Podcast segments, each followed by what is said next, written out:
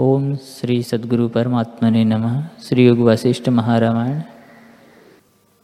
श्री भगवान बोले, हे अर्जुन, जो इस आत्मा को मारने वाला और मरता मानते हैं, वे आत्मा को नहीं जानते। यह आत्मा न मरता है और न मारता है, क्योंकि जो अक्षय रूप निराकार आकाश से भी सूक्ष्म है। उस आत्मा परमेश्वर को कोई किस प्रकार मार सकता है? हे अर्जुन, तुम अहंकार रूप नहीं हो। इस अनात्म अभिमान रूपी मल को त्याग करो। तुम जन्म मरण से रहित मुक्त रूप हो।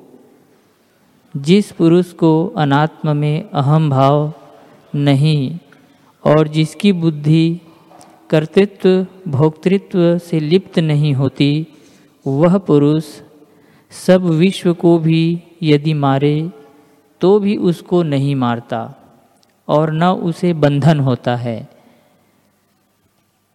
जिसको जैसा दृढ़ निश्चय होता है, उसे वैसा ही अनुभव होता है। इससे यह मैं मेरा इत्यादि जो मलिन संवित निश्चय है, उसे त्याग कर स्वरूप में स्थित हो।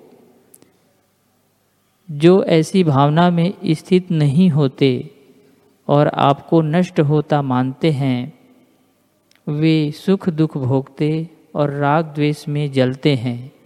हे अर्जुन, वे अपने त्रिगुण रूप असंख्य कर्मों में बंधते हैं।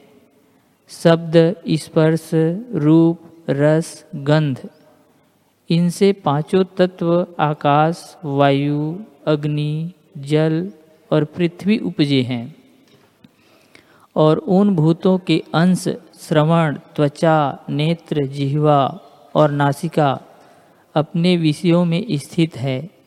ये इंद्रियाँ अपने विषयों को ग्रहण करती है। नेत्र रूप को, त्वचा स्पर्श को, जिह्वा रस को, नासिका गंध को और श्रवण शब्द को ग्रहण करते हैं। उसमें अहंकार विमूढ़ व्यक्ति अपने को कर्ता मानता है। सोचता है कि मैं देखता हूँ, सुनता हूँ, स्पर्श करता हूँ, स्वाद और गंध लेता हूँ।